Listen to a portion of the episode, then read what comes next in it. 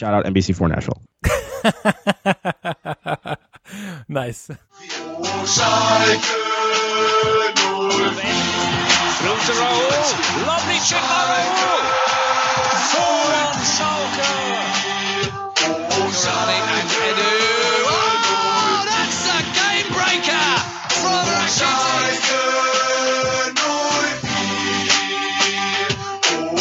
Rakitic.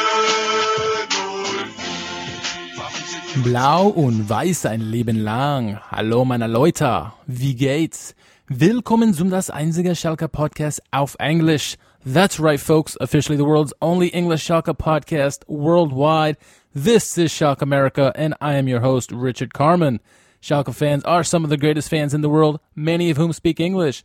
This pod aims to bring you the latest from the Royal Blues, talk to the English speaking fans of the club, get their point of view across, and bring you game highlights. Joining me on the on the show is co-host Jack Mangan. Happy Victory Saturday, Jack. Victory Saturday, and happy to report that that was the last international window for quite some time. so Thank we don't have to worry about any of that nonsense for quite a while. How are you doing, sir? I am doing quite well. You know, uh, with, with celebrating a victory, I'm deciding to drink a little beverage tonight. I'm drinking a little uh, India Pale Ale by RAR. How are you doing? I am enjoying some uh, crisp, refreshing water. Recovery mode, aren't you? Absolutely. We are not solo on this one, Jack, though. Uh, we got a special guest to talk Schalke. Um, of course, I'm talking about the host of the Zweite Bundesliga podcast, Matthew Karagich. Uh, welcome to the show, Matthew. Oh, thank you for having me. Appreciate it. Absolutely, and uh, you know, before we begin, um, I, you know, I said that you're the host of the uh, Zweite Bundesliga podcast. Uh, what else you got going on? Um, I do some uh, f- tactical analysis writing um, for Football Bloody Hell, um, covering the Zweite Bundesliga. So one piece a week. Um, I'll um, pick a game and, and basically talk about that and what I've seen. And, and this coming week, um, I've got uh, Nuremberg and uh, Greuther Fürth, Franconia Derby, and um, uh, our Schalke coach Jens Keller is first game in charge of the club, and um, yeah, going to take a look at that. So um, yeah, that's uh, in terms of uh, other stuff. Yeah, that's kind of what I'll do. Jack, I think it might be safe to say that he's drinking coffee uh, at the time because he's in Australia, right? You know. I am uh, surprisingly no coffee in my cup. Just uh, very much like like Jack, just a nice cup of water to be honest. No better way to start the day than being hydrated. That uh, that Jens Keller appointment was pretty amusing, just because obviously there's a lot of good nature between uh, Nuremberg and Schalke supporters. So when, the, when that Schalke connection happened with the coach, people were uh, quite amused by that. So hopefully that goes well for them. Um, definitely gonna have to follow them a little bit more closely now. Yeah, they're actually in need of a, a bit of a turnaround. Uh, they're sitting 14th as as as we're recording this podcast, and uh, um, yeah, lots of problems defensively. They were they were smacked by Arminia Bielefeld before the international break, and um, uh, five goals to one. So yeah, they they need a lot of help. Uh, Keller has talked about it that they need to be better defensively, which they're the worst defensive team in the league at the moment. Um, so yeah, it will be interesting to see how he go. Hopefully, he does a lot better than he did at Ingolstadt um, last season. Well, the rundown of today's show, we're obviously going to talk the victory over Bremen. Uh, we'll look ahead to next week's match at home against Union Berlin. Uh, and but before we get into the Bremen match, uh, I, want to really quick, re- really quickly get back into uh, last week's uh, three-three game, a head-scratching game. Jack, uh, it's against Dus- Dusseldorf. We were very much expecting a win in this game. Um, three times we took the lead in the game. Three times we blew the lead. What do you make of that game from last week?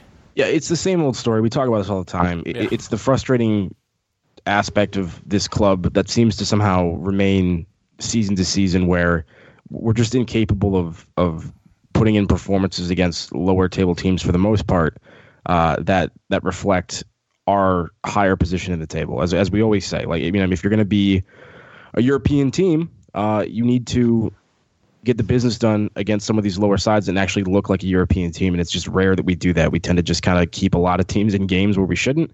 And uh, yeah, that was a great example that, as you said, took the lead on three separate occasions and could just not lock it up. Um, you know, I, I don't know how much of that is related to the center back situation that we had at the moment. Um, a little bit makeshift makeshift pairing back there. Uh, Yeah. Hopefully that will you know get better as time goes as Kabak gets more comfortable. And now we had Nastasic come in today for I think the first time this season. Uh, back from injury, so that that's that's certainly promising. But uh, yeah, very disappointing uh, result heading into the international break. And uh, Daniel Caligiuri scored his first goal of the season in that game. Uh, but Matthew, um, we were talking pre-pod that you know Schalke tends to make the opposition strikers look like Robert Lewandowski, and uh, Patrick Hannian was no nothing short of that. He got a hat trick in that game. Um, what do you make about Schalke? You know, as Jack said, you know we play down to our competition a lot of times, and we make other strikers just look like phenomenal world class players. Yeah, and it's excuse me, quite frustrating that you know Henning, who's to be fair to him, is having actually quite a good season for Dusseldorf. Um, but it, it, okay, one of his goals came from the from the spot, um, but the other two goals, some pretty questionable defending. The the situation in that game was was um, not ideal in terms of the defensive pairing. Um, but yeah, as, as we said um, pre-recording, that for some reason uh, certain individuals have this tendency to score goals against us. Um, Daniel Bayer obviously comes to mind, not a striker, but for some reason he scores against us quite a lot. Um, but I guess, I guess you almost have to take it with with a of salt. You you look at the result last season against Dusseldorf at home, where they beat us four goals to nil, and um, obviously different situation, different managerial um, prowesses. Obviously, Huub Stevens at that time. Um, but yeah, f- for whatever reason, we seem to to to play down to our competition, and as a result, that that should have been three points we should have taken. But I guess credit to Dusseldorf for for hanging in there um, and fighting the fight and getting a result. Yeah, yeah, and so we we get a point. We didn't lose that game, I guess, but um, you know, we we blew the lead three times, which is uh, disheartening because, as Jack, as you said, you want to be a European team, you have to win games like that. Uh, you have to play better than your competition. I mean, if you're if, when you're playing teams at the top of the table, certainly you need to rise to the top. But when you're playing the teams on the bottom, you just need to take care of them and beat them, beat them handily, like we did Paderborn early in the season. But um, Yeah, and not not many of our performances recently have been that dominant, in my opinion. I mean, dating back at least to the the, the Cologne match where you know we gave up that late lead um, to let them back in and, and drop two points. The Hoffenheim match, uh, you know, despite losing that game two 0 I don't think that really reflected the scoreline. But once again, I, uh, you know, we were expecting to pick up points there. Uh, although Hoffenheim has you know been surging obviously of late, but uh, you know the Dortmund match again, we almost blew the uh, the DFB Pokal match against Arminia Bielefeld. Like that was shaky. Um, the Augsburg required quite a comeback, and then of course, yeah, last week, you know, uh, before the international break, last match day, I should say. Um, so I, I just would like to get back to some of the performances we, we had a little bit earlier in the season. Um, whether it's against, I mean, obviously Paderborn's kind of an outlier, outlier given you know their their overall quality. But you know uh, the Hertha match, the you know the the, the Leipzig performance, those kind of those kind of performances, as so I don't have to uh, you know go into cardiac arrest in the last ten minutes. A lot of these games. Yeah, unfortunately, the Schalke fans, I think that's uh, that's good part of the bargain. I think is uh, that last minute, ten minutes of cardiac arrest. Um, but we did get back to winning ways against Bremen uh, in this one, and you know we were we were on the road in this one. Um, and so to look at the lineup real quick before we get into this, uh, in goal Pavlenka, and then you had a back four of uh, Gebre Gebre Selassie, uh, Veljkovic, Langkamp, Augustinsson, uh, and then the midfield you had Eggestein, who's one another player who seems to always score against us uh, Nuri Sahin, uh, Bargfrede, and Klaassen. And then up top, you had Osako and Rashica. Uh, Matthew, you know, looking at that lineup, uh, the starting lineup in particular for Bremen, uh, any names jump out at you that you were worried about, you know, going going going into it? Uh, Milot Rashica, hundred percent, um, absolute quality player, and and someone who would look fantastic in a royal blue shirt. Uh, very good on the ball, quick, decisive, um, and he's made a really good partnership with Yuya Osako, and um, those were the two players I was kind of concerned about. Normally, if we took on the, the form of last season, you would you would say Maxi Eggestein, but Yeah. uh, he's been a bit he's been a bit off um, this season, uh, and and so have Werder as a whole. So um, definitely Rashica would be the, the one guy I was more worried about heading into this game. I, I think I'm right there with you because Rashica, uh, what four goals, three assists so far this season, and I think he's going to be named Kosovo Player of the Year. Uh, so uh, he's certainly a, a, a, player that you know you want to keep your eye on because he, he does score and, and take those opportun- uh, opportunities when they present themselves. Uh, so looking over to the Schalke lineup, uh, in goal, obviously the captain Alexander Nubel. In defense, you had Kenny, Nastasic, and, and, and as Jack mentioned, Kabak and Oczipka. Midfield, you had uh, Caligiuri, Mascarell, Serdar, and Harit, and as well Raman, and then Uth up top. Jack, um, Uth and Raman making a start again. Um, how'd you feel with this, uh, with those two in particular, but you know, just the lineup in general uh, with this with this game? Loved it. Couldn't have been happier. well, I guess Burgstaller isn't, no, so I guess that's yeah, a win, yeah, right? yeah. Um, yeah, we've been seeing this quite a bit recently. Uh, Burgstaller hasn't started, I don't think, in a while now, several games. Uh, initially, we thought it might have just been a squad rotation thing, uh, but obviously, it's it's possible there's been sort of a change in. He got our memo. Um, well, not entirely, but well, yeah, I mean, that's true. That's true. you got half the memo, right? Yeah. Uh, still, still. I mean, and this is this is worth saying. There were four different strikers that played for Schalke today. None of them were named Ahmed Kutucu.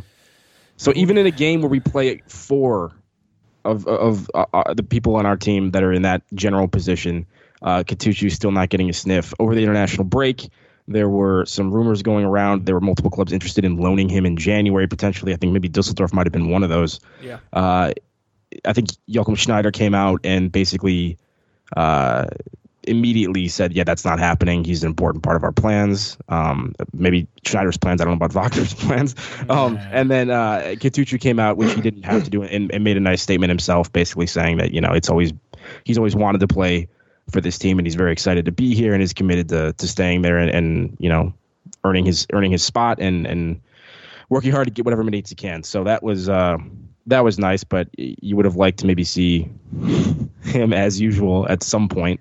Um, didn't even get that cameo, that substitute appearance from him today. So, whatever. Uh, something to keep an eye on for next week potentially. But beyond that, uh, pretty standard. No McKennie today. That's possible because he was coming back from uh, international duty. Maybe that's the reason why Kutucu as well wasn't featured at all because those those guys got back to camp. I think late. I think maybe they only trained one day with the team before this before this match. Um, but yeah, the big the big news is Nastasic healthy uh, in the lineup, which is which is huge given uh, the injury trouble we have with Sane and Stambouli being out long term. Um, nice to have two proper center backs back there, and this is uh, the first game uh, with those two, and hopefully they can uh, build some chemistry and do well together.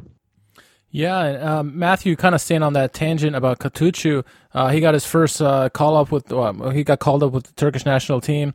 Um, and so, what were your initial thoughts when you heard during this international break that you know teams are looking at you know uh, loaning, getting, getting the services of Kutucu, teams like Dusseldorf and some of the other ones that are named. What were your initial thoughts on that? You think did you think it was something like Wagner's behind this, or just rumors in general? How did you feel? Uh, probably not as surprised um, given the, the bundles of talent that he has at his disposal, you don't get called up to a national team such as Turkey um, for by no mistake. So um, I think Freiburg was one of the other clubs that were that were interested in bringing him in and and uh, on loan um, for, for for six or eighteen months. And uh, I think I think there would become there'd come a situation where him as a player and, and the club would have to realize that if Wagner is not does not see him as one of the four best strikers, um, maybe it's not a bad idea to send him. I, I would rather him play in a Schalke shirt, and he should be playing ahead of Burgstaller. Um, but I think I think you know at at his age, you want him to be getting as much football as possible at the best at the best level possible. And and if there are clubs that are legitimately thinking about bringing him in on loan, um, and are, and are going to play him, then I think it it might be a good thing for his development as a as a footballer, and maybe it gives him something to work on when he uh, before he comes back. So I, I I'm kind of open with the idea, rather him playing playing you know regular minutes for Schalke. Um, but if that's not possible, I think a loan deal won't be the worst thing for him. So I, I completely agree with a lot of what you said there. Uh, I, I agree with the sentiment that at his age, it's important for him to be getting as many minutes as possible at a high level. And if there's a team that's going to bring him in and not Juan Miranda him uh, and actually actually toss him some minutes, then yeah, that'd be a great thing. To me, it just it would make more sense if you looked at what was happening on the pitch and you said he's surplus to requirements. And potentially he is in Wagner's mind, but there's so many fans out there. We we watch this team week in week out, and he doesn't appear to be surplus to requirements because there's a lot of dissatisfaction with what's happening at the top. And so it's like, yeah, we should go put him on loan. Like, no, we should we should be using him and letting him help us instead of somebody else because it's not like you know we're just banging in the goals right and left from that position. So, and yeah, obviously, I, we've covered this ad nauseum on this podcast. There's more to it in Wagner's mind than just that, which is which is fair. But just yeah, the idea that we have to send him somewhere else to get minutes is uh, just you know peak frustration for me at this point. Yeah, uh, and it's worth note that uh, Kutucu did get 85 minutes as he started for Turkey uh, over the week, over the weekend against Andorra. So uh, there's at least against some pitch time there. I guess that might be the most pitch time he'll get. Uh, uh, well, at least in the immediate future. Uh, so hopefully that changes soon. But uh, at the moment, uh, Turkish the Turkish national team is the best place to get pitch time at the moment. Um, so yeah, the game against Bremen, you know Schalke do tend to play down to their opponent. Uh, Bremen is the bottom half of the table kind of team, and uh, we knew it was going to be a tough game, especially since it was on the road. Uh, but I thought Schalke pretty much started started very positively. I thought, you know, um, they had a lot of a lot of the ball early on, uh, getting a lot of shots or getting a lot of, I guess, somewhat of opportunities. But it seemed like, um, and I mentioned this at halftime, the Bremen, you know, the few chances that they did have, they looked dangerous on those plays, and that's what worried me because I, you know it's always we when we're watching these Schalke games when they don't score goals or they score only one goal, they give the opportunity uh, for the other team to possibly get a goal in there, and then the game completely flips on its end. Uh, and that was my big worry. But I thought for the most part, uh, Schalke started very positively. Uh, Matt, how'd you uh, how'd you see it, the opening opening stanzas of the game? Yeah, it was it was it was very interesting how it played out early on um, Bremen seemed very content to sit back, uh, very passive in in the way that they were set up, and then obviously looking to uh, win possession back and then hit Schalke on the counter. So it was pretty. It seemed pretty evident early on that um, they were more than happy for Schalke to to, to, to kind of play with possession. Uh, but I do agree when they got on those breaks, you looked in the opening 10 minutes, 10, 15 minutes, um, Rashica had a, an opportunity on goal. And um, yeah, a player of his quality who had some really good chances in the whole grand scheme of the game. Um, I think um, you know it was obviously a good thing for us that he didn't score, but um, they they we we did look a little bit frail at the back at times um, in the first 15 minutes, especially when they when they broke quickly. Um, they they were able to exploit those spaces. Jack, is it you know kind of feeding off what Matt was saying about the you know the frailties of the defense? Um, is that kind of why Bremen looked dangerous in those couple opportunities they had? Or I mean, Bremen do have a little bit of quality in their team, but that shouldn't be a reason for them to be looking so dangerous against us, is it? I mean, I think they do have quality. I think th- their table position at the moment, I maybe I'm in the minority on this. It's a little bit surprising to me. I expected them to be playing a little bit better this season right. than they have. They've been on this what is it, seven or eight game um, streak without a without a victory. Yeah. Uh, so they've definitely been kind of floundering at the moment. But you look at I mean you look at the squad and there's still some really good players in there. Obviously you guys talked about Milot Rashica um, as a name that jumped off the team sheet. Somebody that's actually been linked with Schalke. At least some of the rumor mill things I've been seeing, which we all I think would be in favor of if that were to happen at some point next summer. Obviously Maximilian Eggestein not having quite the season that he has in the past, but you know certainly a very competent player. Sahin and David Klaassen are great players as well. Um, so yeah, I mean it's it's not a team to be taken lightly, uh, particularly on the road. Uh, a team that can absolutely punish you. So uh, I think I wasn't surprised that they were dangerous on the counterattack. I mean they that that's that's kind of something I associate with them, and uh, I agree with your take on the match at that point. They were it was it was passive, but it was a very organized passive. Uh, they weren't doing a whole lot to try to um, disrupt play, but w- when they got an opportunity, they pounced on it and they uh, they they countered quickly. So I mean, luckily we we avoided a couple of those early opportunities because despite having uh, the majority of the ball early on, I think the majority of the shots were going were going their way, and they had some of the better opportunities. It was very reminiscent of the the Hoffenheim match where they were just you know very letting us do whatever pretty much, but then when they get the ball, they would go and get good quality opportunities. Um, in this game, uh, you know, two players stuck out for me being um, real improvements uh, in this game, probably their best games of the season. And I'm talking about uh, Benito Raman and uh, Daniel Caligiuri. Uh, the the two of them, they were they were involved in probably four big opportunities in the first half. Uh, the first one, the 23rd, when it was actually uh, Raman, Harit, and Caligiuri hooking up together. Cal- Harit ended up getting a, a, an opportunity to try to score down inside the inside the box, but unfortunately, I, I don't know if the goalie got it or defender got it, but. Um, both those players, Ramon and Caligiuri, are really starting to uh, play to where we kind of hope they are. They're both, you know, Ramon was doing really good things on the ball jack. Um, had some good moves uh, going around defenders and had a lot of fighting them, making runs that we didn't see all season long.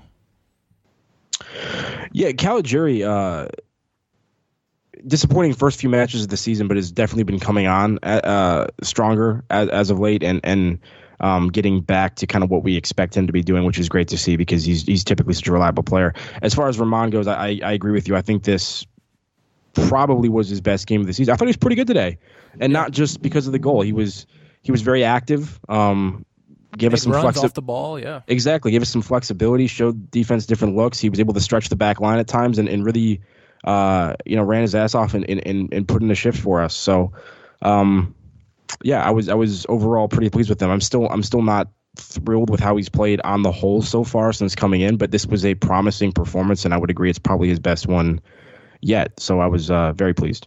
I think you're spot on on your analysis there. And uh, Matt, you know, you know, just a couple minutes later, Daniel Caligiuri, you know, he inserted himself as well into the game. Where uh, last game he had scored against Dusseldorf, and this one he came close again.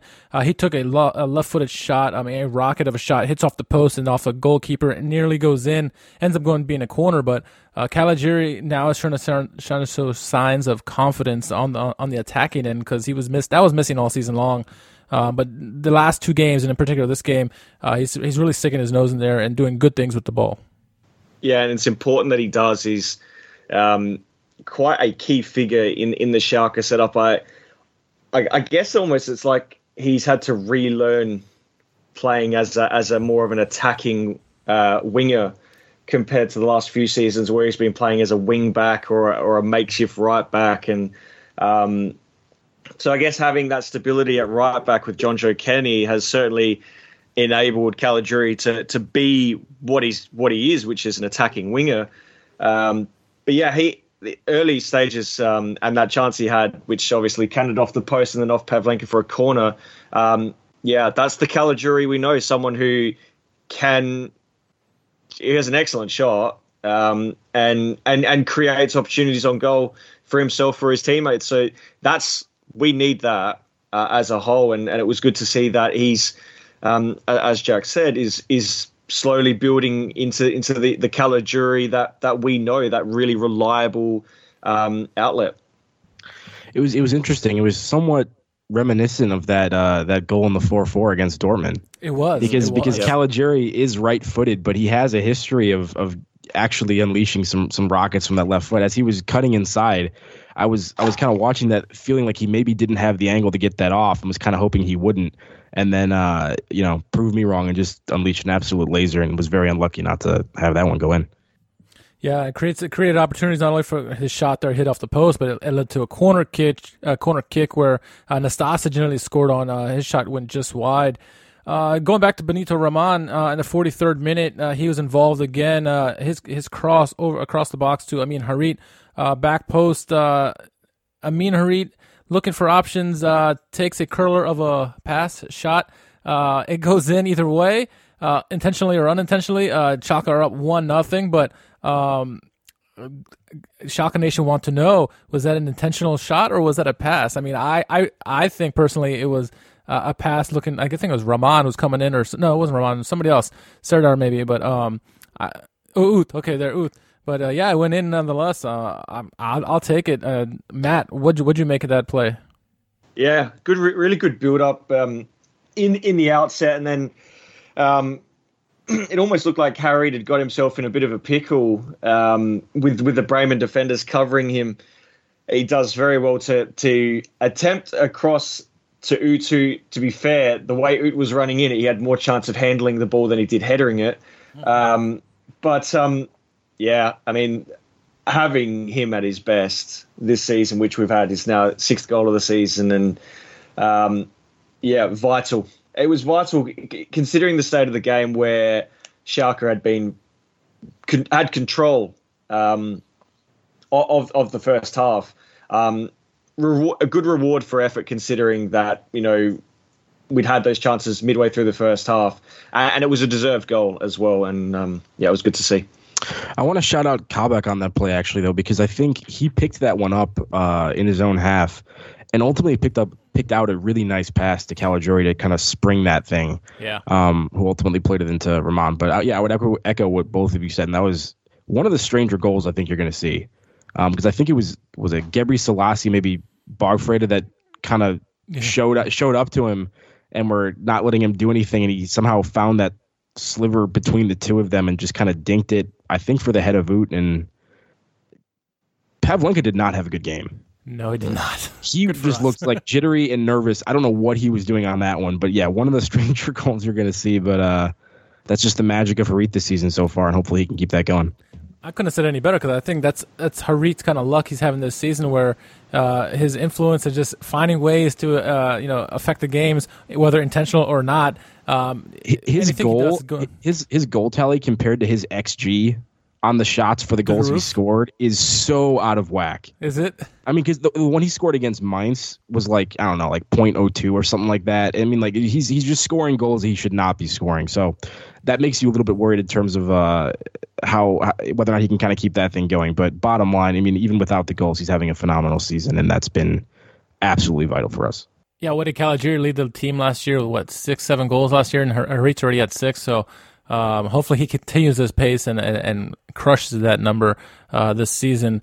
Uh, yeah, but it's a deserved lead going into halftime, kind of like Matt said. Uh, I think Schalke were the better team in the first half, though they, you know, they did give away a couple scary opportunities against. Uh, for the most part, Schalke was pretty much the, the team that was uh, in possession, looked confident, and, and looked like they should deserve the lead. Um, I made, I, I did my one of my Schalke minutes at halftime, and I said, you know, one nothing lead, that's great, we deserve it.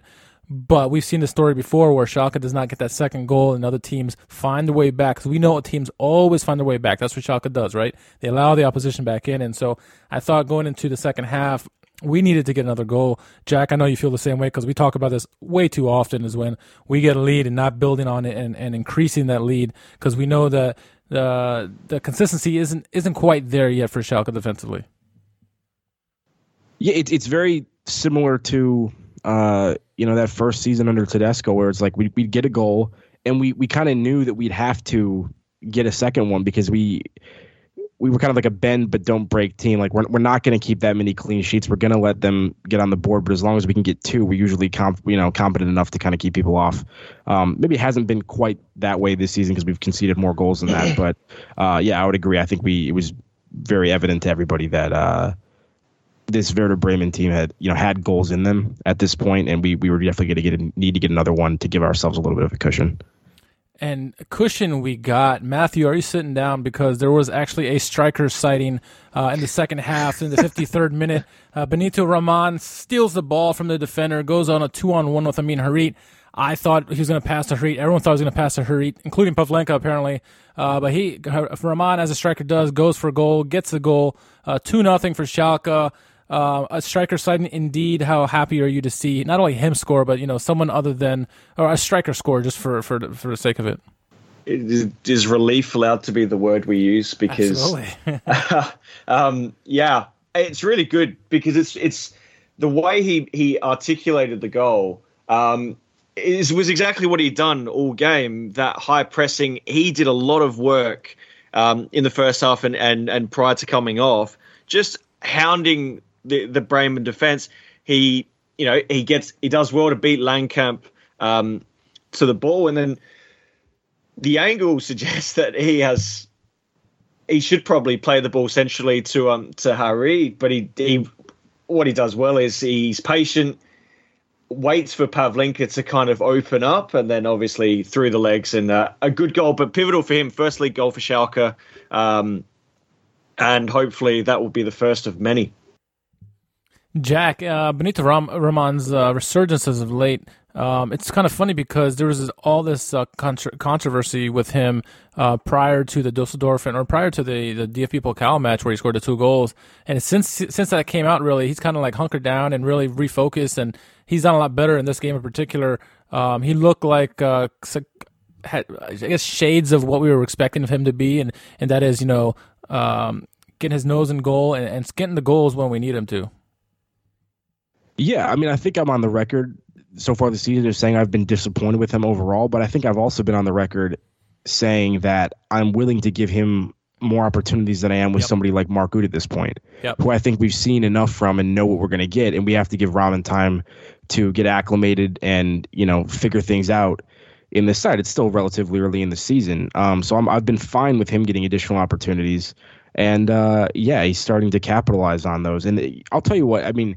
I think I was like a lot of people watching this match that expected him or kind of wanted him to play that to Harit. But I actually love the fact that this goal was scored in this way because that's a goal that I hope he gets some confidence from. That is the kind of decision that like he looked very confident on that play, decisive. Um, you know, waited for Pavlenka to come off his near post maybe a little bit more than he should have. Um, kind of cheating over in case that pass came in, and then he he, he took advantage of it.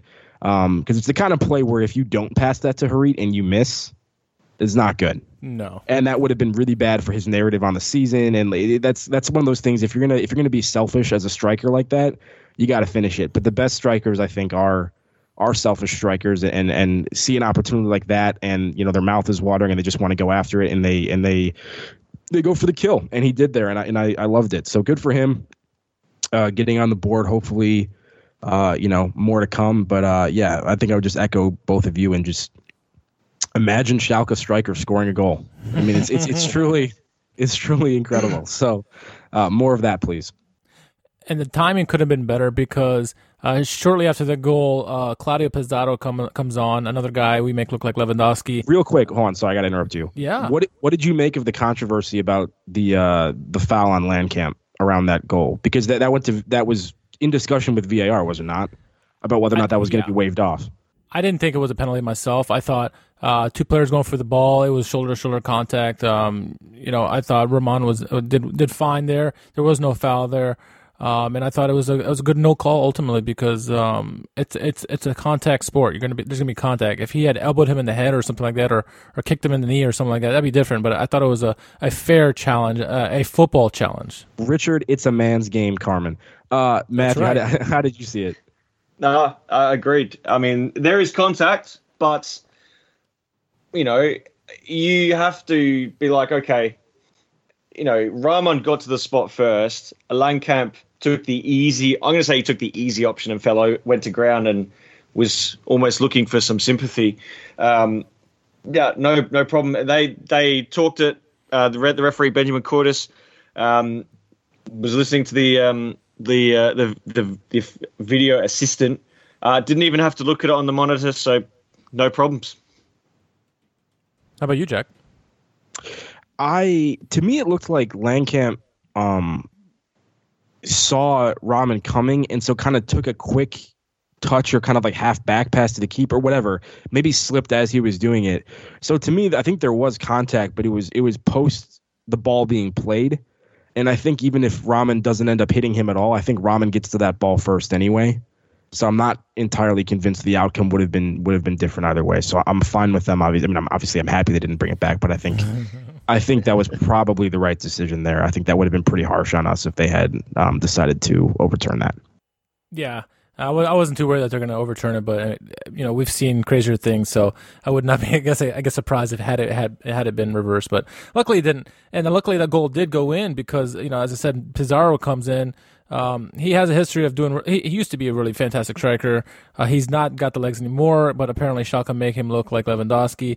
Uh, he comes in, and as soon as he comes in the game, Matt, uh, the tables almost turned. I mean, Schalke started playing in more of a three-five-two defensive setup, um, really allowing Bremen into the game. And Claudio Pizarro had his fingers all over the all over the ball, uh, really creating opportunities as soon as he came in. I mean, the momentum just swung from one end to the other uh, with the insertion of uh, Claudio Pizarro it's crazy someone his age can still actually have an influence on the game, even if uh, a certain team allows him to do so. Um, but yeah, they they looked far better. Bremen having essentially what is a true number nine because you look at Osako, who is a better playing behind the number nine, and Rashica Yeah. is one of those weird ones where he could be exactly the same, but is also influential out wide. And as we saw with the the introduction of Pizarro and then later on Jonas Eggestein, uh, Rashica went out wide and was was equally as dangerous.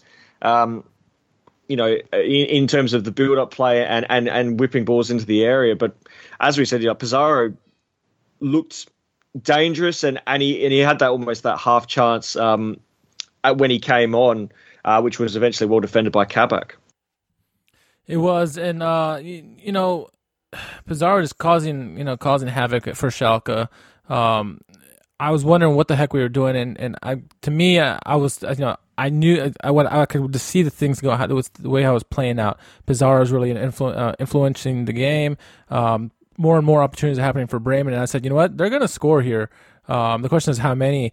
Uh, so we're lucky that we had that, that, that cushion goal that Jack mentioned, you know, from from Raman make it two nothing because this is the this is the inevitability that we see in every game. Jack is uh, we we lose our focus, especially it seems to be at the hour mark where we get tired all of a sudden, and uh, other teams start coming into the game, and uh, this game was was a perfect example of that.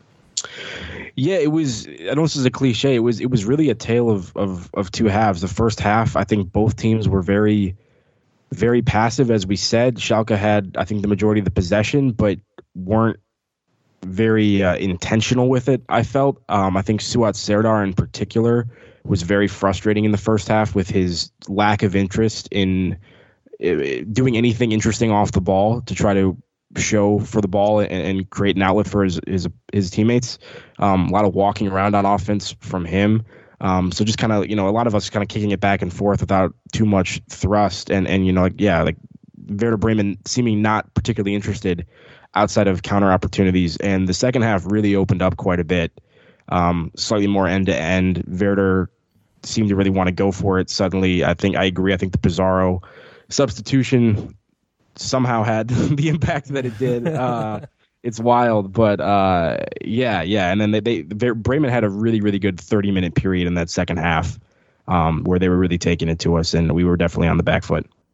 Pizarro really, you know, caused their goal. The goal they scored in the 80th minute. He ended up doing a, a, a cross back post to Gebre Selassie.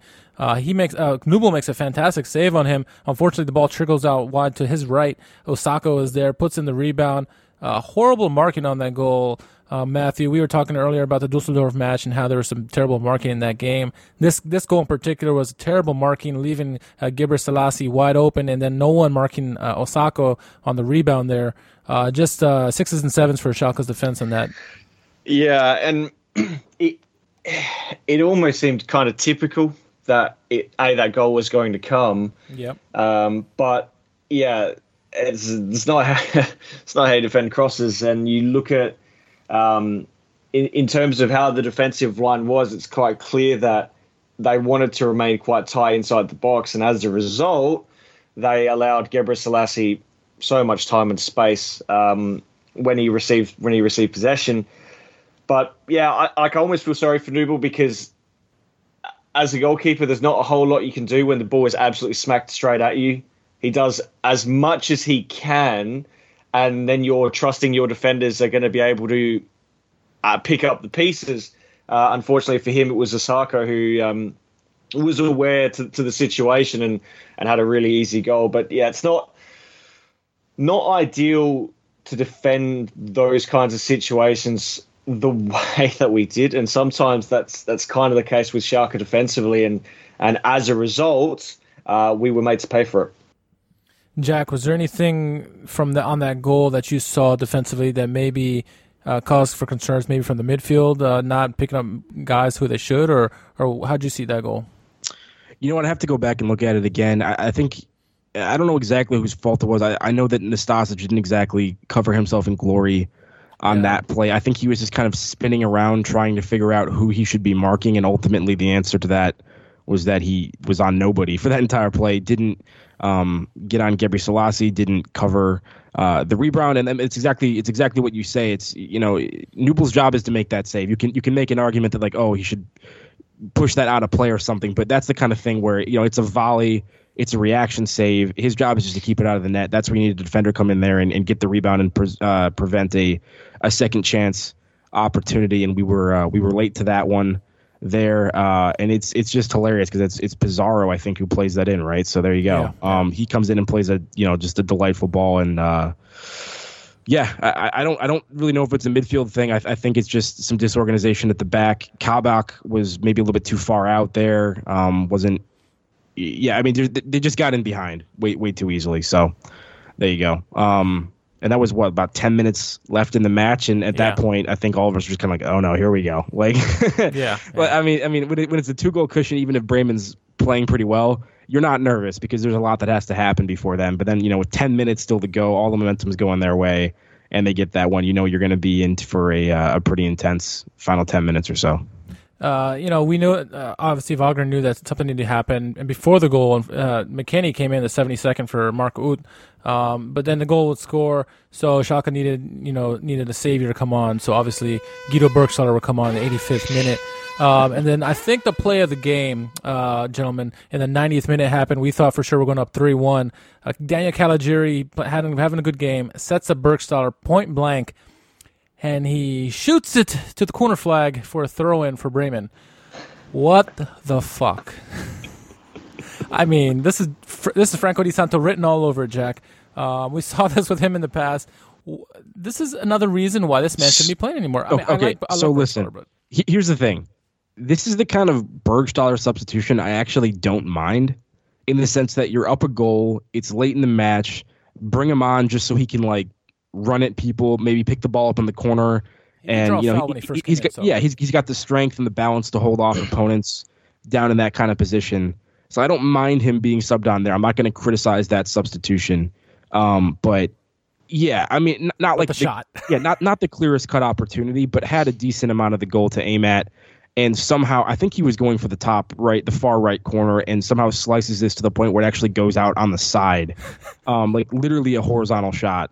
Um, it's yeah, I mean, you feel bad for him, but it, it's just kind of adding to the meme at this point. I mean, this guy, what is it? What was that? His twenty fifth shot of the season? yeah, I'd say the announcer said, "Well, Yeah. that's his 25th shot with no goals." Yeah, that was Kevin Hatchard, I believe, that, that gave us that stat. So zero goals in that many shots, and uh, that's about the worst one he's had, and probably will ever have. Fingers crossed. Knock on Matt, wood. Matt, is that just kind of the, the sums up the kind of luck Burgstaller's been having this season?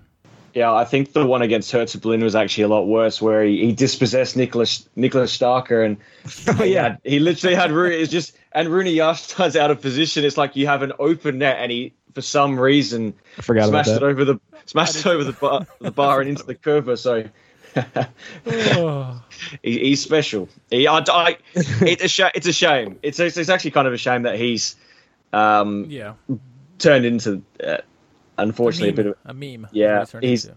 Yeah, the Schalke meme, and that's it is a pity because he does work hard, and that we we we will never take that away from him. It's just that your your your main job as a striker is is to score goals, and if you've had seven shots on target from your 25 shots for the season, yeah, that that's problematic, and it, yeah, it's uh, someone has either changed his boots or has sold them on eBay because the boots he's wearing at the moment don't work. So he might want to he might want to fix them up. Yeah, and I mean, we all love Burgstaller. He's he's got to be one of the hardest working guys on the team, but you know, luck isn't on his side at the moment, and um, at least coming off the bench is something we can at least agree for agree on at the moment. I thought that was going to hurt us that that miss because Bremen kept having opportunity after opportunity, wave after wave, and right basically at the buzzer, Rashica with a with a uh, they, I mean the play is just opening up, and I'm watching. I'm like, oh no, here we go. And the ball ends up to Rashica on the left side of the box. He takes a great shot. Uh, Nubel with a great save uh, preserves basically preserves the win. Uh, too close for comfort, gentlemen, but uh, Schalke do walk away with a 2-1 victory against Bremen. Uh, at the time, moved them up to third place in the table, uh, but then they dropped back, I think, down to fourth or, th- or something like that, maybe fifth after. We were we were results fourth at that point, and then Leipzig with their victory today knocked us back Right. down to fifth. Right. But yeah, a brief period of time in the top four. Yeah. So, uh, what do we make of the game? I mean, it, yes, we're happy with the win, right? But um, overall, kind of what you expected, uh, Matt. I'll start with you. Yeah, uh, it's like it's it's a it's a it's a needed result considering we haven't beaten Bremen I think since 2017, um, and considering that the points dropped prior to the international break, it was good. Our first hour was was was controlled, um, but we did that. We did we did that thing where we we allowed our opponent back into the game, allowed them to get some control, uh, get some chances, and then make things uh, very hairy in the final 10 minutes. But I think it wasn't a bad performance, but it wasn't as good as we can be. And I guess, and I guess that's it's kind of that fine line. I think we found it in the Tedesco area where sometimes we played really badly, but we'd find a way to get a result. And, and it kind of felt like one of those games where we were controlled, but we weren't great. Um, but in the end, we still won the game, and that's the that's the most important thing. I think that pretty much sums it up, Jack. Uh, is that how you feel? Yeah, I think it was a decent performance. Um, I, I do think if if Werder Bremen would have drawn or even won, that it would have there would have been an argument to be made that they deserved it. I think they definitely had the higher quality chances in this game. Nubel came up big a couple times. I want to say I haven't checked the xG. I mean, so the x. I mean, once again, how much stock you taking this? But the xG in this game was was 1.73 for Bremen and 0.66 for Schalke, according to Understat. So, um, yeah, I mean, pretty pretty uh, even shots on target, but more more opportunities. I think 18 to 11 in favor of Bremen. Um, so yeah, I think I think we got a little bit lucky, but ultimately it's a good result on the road against you know a, a middling at the moment, but I think a decent quality opponent in terms of what they what they're capable of. Um, and, and, it was a needed result because I, I, believe we had only picked up like six of our last 15 available points. Wow. Prior to this result, so yeah, had definitely left a lot on the table. Luckily for us, a lot of other teams around us on the table had also kind of had some random results. Um, of course, Dortmund uh, yesterday, 3 0 down to Paderborn at halftime. Uh, Paderborn unable to hold on for the win, but still holding them to a draw. So Sorry, just we- weird things have been happening. Gladbach has you know lost lost today as well um, to Union Berlin, who are just just dominant at home. I mean, I think who else have they knocked off at home? They've knocked off Dortmund. Dortmund. Um, who, there's one other decently sized team that I can't remember. Freiburg, but, maybe I'm not sure. Yeah, it was Freiburg. They've beaten Freiburg, Dortmund, and now Gladbach at home. Let's just ignore the the Leipzig result for them. But um, I mean, yeah, I mean a strong team there. So we, have gotten lucky with what with what's been going on around us, and it was necessary for us to kind of get back to our winning ways here, um, because uh, after after this Union Berlin match, which which is not you know to be taken lightly, but after the Union Berlin match, we have uh, Bayer Leverkusen, Frankfurt, Wolfsburg, Freiburg, Gladbach, and oh. Bayern. I mean, just a brutal run of games in the next like six games or so. So, um, big result here, and I'm I'm overall pretty happy with it. I have just two things I wanted to mention real quickly before we kind of finish talking about the match. Um, first of all, I thought Weston McKennie played well when he yep. came on. Um, a lot of energy, nuisance, did some good defensive work. Um, but I wanted to ask both of you, what was going on with Mark today? Because presumably he was an attacking player, but was often dropping incredibly deep in the midfield. I don't know if that was a directive from Wagner or that was just something that Marco was doing, but either way, not particularly effective and not where we I think ideally like to see him on the pitch if he has to be on the pitch at all. What did you make of his performance in general and then also kind of where he was taking up some of his positions at times? Matt, I'll let you go first. It was weird. It was so strange to see a striker basically come to basically be the mask do a masquerade and come and receive the ball, turn and go. I don't I don't know if it was a tactic, but it, it was so strange because when he he came back and, and and won possession and then played off, if Schalke went forward, we were already a player less heading into our final third. Um, he, it was bizarre. I, I don't know if that was the plan by Wagner, but I would personally not like to see that again because that's that's something you want your midfield midfield players like your Serdars, your, your Mascarells, if, if McKennie's playing in that position, let them do that. Your job, you be in the final third, you be an option alongside Raman. Um, he, he was very even when he was doing it, he was virtually invisible. He might as well have not even been on the pitch. It was it was yeah. I, I don't know how you see it, Richard, but it was it was just bizarre. It, it is bizarre. It was bizarre, um, but it's not the first time I saw it. And I, I noticed this against Augsburg a few weeks ago. Both him and Raman would drop so deep um, and try to get the ball because I guess they weren't getting the they weren't getting the the balls, the passes to them up in the uh, offensive third, so they wanted to get themselves into the game, I guess, and and kept dropping back further and further. But yeah, uh, Uth did it again. Raman was better, a lot better in this game, and he didn't have to do that. But Uth, I guess, felt compelled to drop even further back to get the ball and try to start up the play. Really trying to do a role, like you said, as a Mascarell or even a Serdar or or Caligiuri, and really take himself out of the play. And then uh, ultimately, it's Raman up top by himself, you know, hoping that Harit and Serdar and, and, the, and the rest of the guys uh, can catch up with him. But yeah, he puts himself out of position, and he was very non-existent all game, and it doesn't look good for him uh, going forward. You know, trying to get some starting time when you just take yourselves out of the game, and that's it's not the first time that in the last couple weeks that he's done it. It's, it, it's happened a couple times now, so um, it might be a time now, like as Jack was said, you know, we, are willing to give Raman a, a, multiple opportunities because he's on a new team, getting acclimated. But we know what Uth brings now, and it seems like he's regressing almost dropping back and trying to be a, a six now. Uh, so maybe it's time to give uh, old good old number fifteen an opportunity, you know, to get out there. I don't know, but um, hashtag forget Tuchu. I don't know what to make of uh, Marcus. So it, it is bizarre, Jack. Jack, you there? That's that accidental mute. Love to see that. Uh, just the peak professionalism here. No, yeah, no, I, I, I, that's just something I wanted to address, just because I, I, I was watching that and not understanding what was happening. There were some very strange shapes in the buildup. I mean, obviously Mascarell joining the back three and build up, Harit dropping deep to receive it. But then like Jonjoe Kenny was often one of the most furthest forward players, with Caligiuri coming back a little bit, dropping back a little bit. Um, yeah, just kind of strange what we were doing uh, shape wise there. And uh, I, I, would agree. I think, uh, you know, as, as we've said on the podcast many times, I, I think we know what we have in, in Uth at this point. I, I, don't think any of us are waiting for him to surprise us going forward. And uh, it, it's probably time to move on from that. I don't know what he's doing in training. That is he scored that beautiful goal. Didn't you see that in training? They stop, showed a video. Stop, stop. beautiful. but like, I mean, clearly something has to be happening because he's he's getting these looks, but it just it just never yeah. seems to translate. Um, maybe I'll try to dig into the numbers more and, and see if there's some some work rate things or other things that kind of pop off a spreadsheet about what he's actually doing that I'm just for some reason not seeing and I'm not picking up on the eye test. Um, but yeah, I'm just kind of I'm kind of over that at this point some questions, comments, reactions from the game. Uh, someone, uh, Douglas Cummings on, on the Facebook group, uh, he wrote, "Was it a shot?" and then the other one was, uh, and we already talked about it, you know, the Burgstaller shot. Uh, but uh, he, his other question was, "Will Mark Uth score before the winter break?" I'm going to flat out say no, gentlemen. No, he's not scoring. No.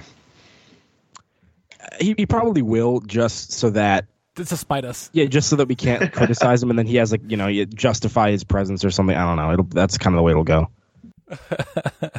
uh, okay. Um, coming on, uh, on from Twitter, uh, Joseph Lacreta, uh, he gives up many uh, many comments to us. We appreciate the uh, interactions. He says, "Very good game overall." A lot. They let off the pedal to the metal um, way too much in the last 20 minutes, but they were strong. Uh, Union will be tough next week, but let's enjoy today's victory and leap over the black and yellows. Amen to that. Um, Karsten Jan, friend of the show, uh, he sent a, a, tweet and he says, It would be interesting to hear how good pressing is in comparison to the rest of the league. This is something I think, you know, we talked a little bit about, Jack, um, but I think, uh, Matthew, I'm, I'm interested on your take, is I think Schalke do a, a pretty good job of pressing. Um, you know, we've, under Tedesco, we had certain presses that we did um, and then we kind of let up in the second season. But I think Wagner's found a way to press teams at the right time, uh, making it very. It's very much of the heavy metal Jurgen Klopp style, where you, you it's high press up the field and try to cause turnovers. Because we see lots of turnovers. That's how R- Raman's goal ended up getting scored, Matthew. So, uh, in comparison to the rest of the league, how do you think the pressing is for Schalke?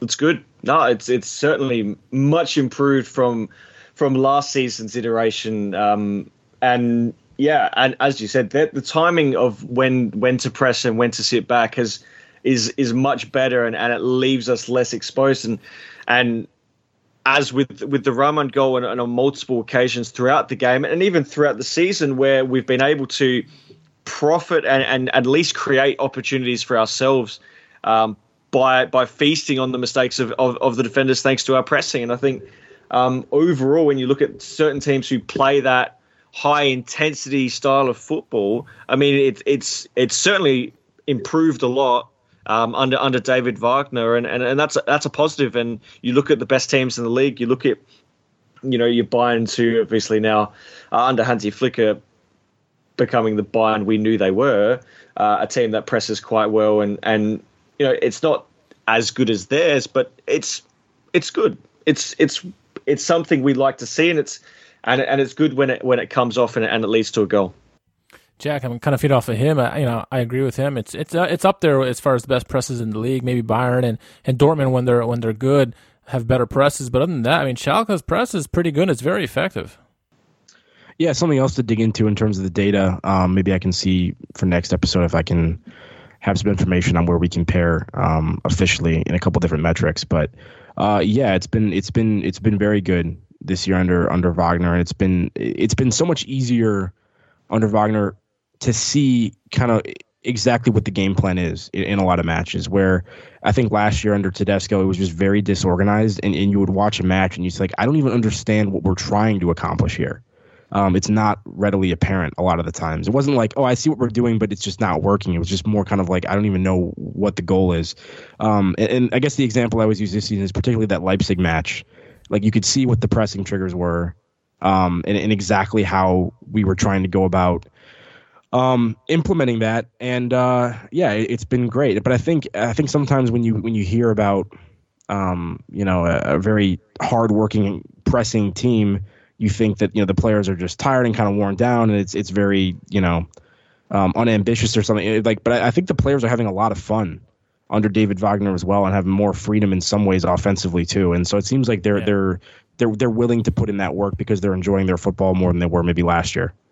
I think you hit the nail on the head too about the fun and, and a little bit more freedom on the offensive end because before they were they seemed to be more restricted of what they did offensively. It was all about you know defensive discipline, and now they feel like they have a freedom they can do a little, have a little more fun and, and really go after teams. So uh, love love both your takes on that. Um, I'm gonna leave the last comment for the end because I I just want to leave it for the end because it's gonna be a good one.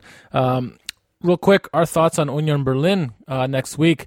Uh, it is at home, thankfully. Uh, Union, as as Jack and, and Matthew mentioned, are very very good at home.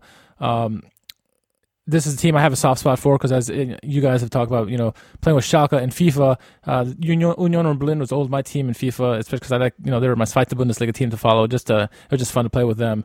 Um, so I'm gonna start with Jack first because uh, our guest has uh, extensive knowledge, or more knowledge than us at least, about Union Berlin. So Jack, what are your thoughts initially going into this uh, home game against Union? Well, yeah, I would certainly defer to our uh, our Zweite Bundesliga resident expert here today, but um, it's been it's been a solid campaign for them overall. I think they're sitting firmly, you know, mid-table at the moment.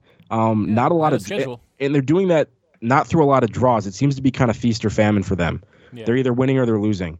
Um, but that's not a bad strategy to stay up because I think overall, I think it's probably a better idea to try to try to go for it and uh, you know pick up those three points then rather than just accumulate a bunch of draws is going to help you uh, significantly. So uh, I mean, we talked about already what they're like at home. That's a very difficult atmosphere to go into, and we've seen some big clubs already um, get get tripped up uh, on that so far this season, including uh, including today. So uh, not an opponent to uh, to take lightly. Obviously, I mean this next game is at home, so we don't have to worry about that, and hopefully that gives us a better chance of getting something out of it. But uh, yeah, I mean, this is despite them being newly uh, newly promoted and all that. Uh, you know, a, a, team to take seriously. It, it, just looking at the example of what's happened to some of our um, neighbors up higher in the table.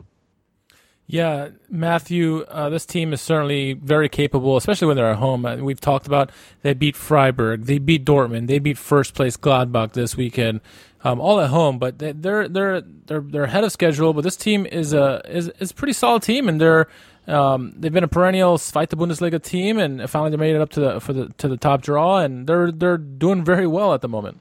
I mean, when the sea prior to the season, I think when you had the three teams that went up, uh, Köln, Union Berlin, and Paderborn. I mean, Union were probably them and Paderborn were the two teams you're like, well, it's going to be really tough for them um, in the league. Paderborn have shown that, but that's because they play a particular way, and and under Steffen Baumgart, they are going to play that way, which is this high octane, high pressing, use our pace on counter attacks. That's how they're always going to play.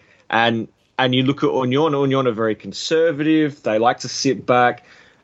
Against certain teams, you'll see them try and play with a bit of pace, but they're very, you know, we're we're more than we we more than trust our defense to hold our own. Um, they've got some good attacking players. Sebastian Andersson, who was a really good signing for them last season from Kaiser Kaiserslautern, heading into the, the, the 18-19 Zweite Bundesliga season. He's been really good for them. I think he's got six goals as well. So he's and he scored this in the in the in the uh, win over Gladbach. Um, they've they've they're a, they're a solid team. Their away form was very sus last year. Very good. They were hard to beat. They beat some unbelievably good sides um, at home. Um, in the Zweite Bundesliga last season, they beat Hamburg, they beat they beat Köln, and they the only team they lost to at home last season was Paderborn, believe it or not. So um, their away form was iffy. I mean, to even get to the playoff, uh, well, to, well, they missed out on automatic promotion only because they had to come from behind uh, to VfL Bochum um, on the final match day. Um, so they're going to be tricky. I would expect Schalke to have a ton of possession. They will sit back, um, and and very much when there's a chance to counter, they'll do so. That's that's that's excellent to hear. Uh, excellent uh, analysis there on them, and you know it's not like they're a one-trick pony. Last year, while they were in this Zweite Bundesliga, they took Dortmund to extra time. The DFB Pokal nearly beat them. Uh, Dortmund just squeaked by on I think penalties or something, or maybe oh, it was a late goal. It was a controversial late goal in my opinion. but so uh, Union will be difficult, but I think I think we're all comfortable saying that kind of what Matthew was saying is that you know Schalke will have the possession and they should be the ones ultimately who come out with three points in this one. Um, but you never know with Schalke, right, guys? uh, well, the last comment I'll leave us with uh, came from Aiden Calhoun on Twitter, and his comment was, "How do you feel knowing that we are above Borussia Dortmund in the standings after match day 12?" Matthew, as a guest, uh, I'll let you go first. How does it feel? It's good. I didn't think it was actually going to happen, but it, it, feels good. Hopefully, we can maintain that. Um, but yeah, it, it's good. It's nice. Jack, uh, going into this uh, the the second game against Dortmund last year, they were like 31 points ahead of us or whatever. So now, in match week 12, we're ahead of them. Um, it feels good, doesn't it? Of course it does. Of course it does. But it, it's one spot, and uh, you know it's it's it's one draw versus you know we we have one extra win compared to a result that turned into a draw for them. So um, nothing to uh, to brag about at this point in time. The top of the table is still very very tight. I think from what ninth place where Bayer Leverkusen sit to fourth place is three points.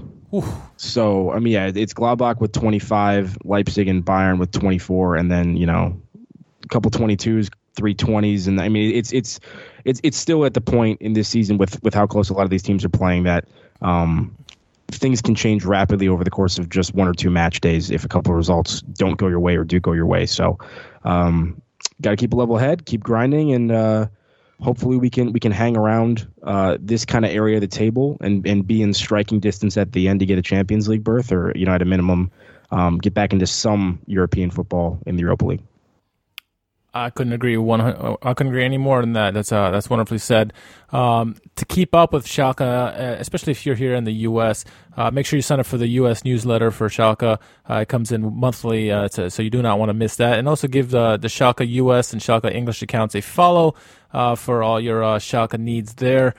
gentlemen, I think on that note, we're gonna wrap this one up. Keep tuning in each week as we bring you the latest from the Royal Blues. We want to thank Schalke Fox Soccer for providing tidbits on our podcast today. If there are any topics you would like us to discuss, send us a tweet at Schalke America. We want to give a shout out to our very good friends at NBC4 Nashville for their support, but more importantly, a special thanks to our friend Matthew Karagich. Uh, plug away, sir. Uh, anything you want to talk about, the floor is yours. Yeah, I guess I'll plug, I'll um, plug the podcast, the Zweite Bundesliga podcast, the only English speaking um, podcast on the crazy world of the Zweite Bundesliga. We record an episode once a week on a, a Tuesday or a Wednesday. Um, we have a Twitter. Uh, you can follow us at two Bundesliga Pod. Um, and yeah, and I guess I'll plug my uh, Greuther Fürth Nuremberg piece, which will come out on Wednesday. Um, so yeah. And uh, give uh, give the listeners uh, your personal uh, Twitter handle. Oh, oh yes, of course. Yep. Um, so you can find me basically at my name at Matthew Karagic, capital M, capital K, and yeah, um, you can see my variety of tweets from raging at the Minnesota Vikings to it's, it's, I love I love the losers. That's that's where it's about. Um, Didn't know I had an NFC North rival on the podcast with me right now. There you go. He's a Well, Chicago Bears fan. Oh jeez. Un- un- unfortunately. I'm a Redskins fan, so that's even worse than both of you. So Oh man, wow. Uh, uh, uh. Sympathy, sympathy. No, but I would I would de- I would definitely echo that. I would say that anybody that's interested in in, in trying to keep tabs on this Zweite Bundesliga, if, if you tend to be more Bundesliga focused um, and you watch a lot of those matches, maybe don't have time to watch matches or don't have access to them for whatever reason, um, you know, it, sometimes it's a lot easier to stay on top of things just by you know listening to an hour long podcast or something along those lines. So definitely check that out. Um, something that I, I need to get better about myself as well, keeping tabs on the lower league, and that's a great resource for sure. So thank you to Matthew for joining us today. Thank you for having me. Appreciate it. Yeah, yeah, keep up the great work because uh, you know I, I've been following you guys, following you for a long time, and you know enjoying this Zweite Bundesliga. I don't listen to many podcasts outside of the ones I do, so uh, you know, yours is one definitely one of the ones I listen to each week. So uh, keep up the great work. Um, Jack, uh, where can our followers find you on social media? As always, the home of the Free Kutucu movement is at JM Mangan, J M M A N G A N, on Twitter. Once again, I am your host, Richard Carmen, and you can find me on Twitter as well at R underscore K H A R M A N. Until the next pod comes, my friends, stay ready, and we'll be with you soon. Shoes. Shout out NBC4 Nashville.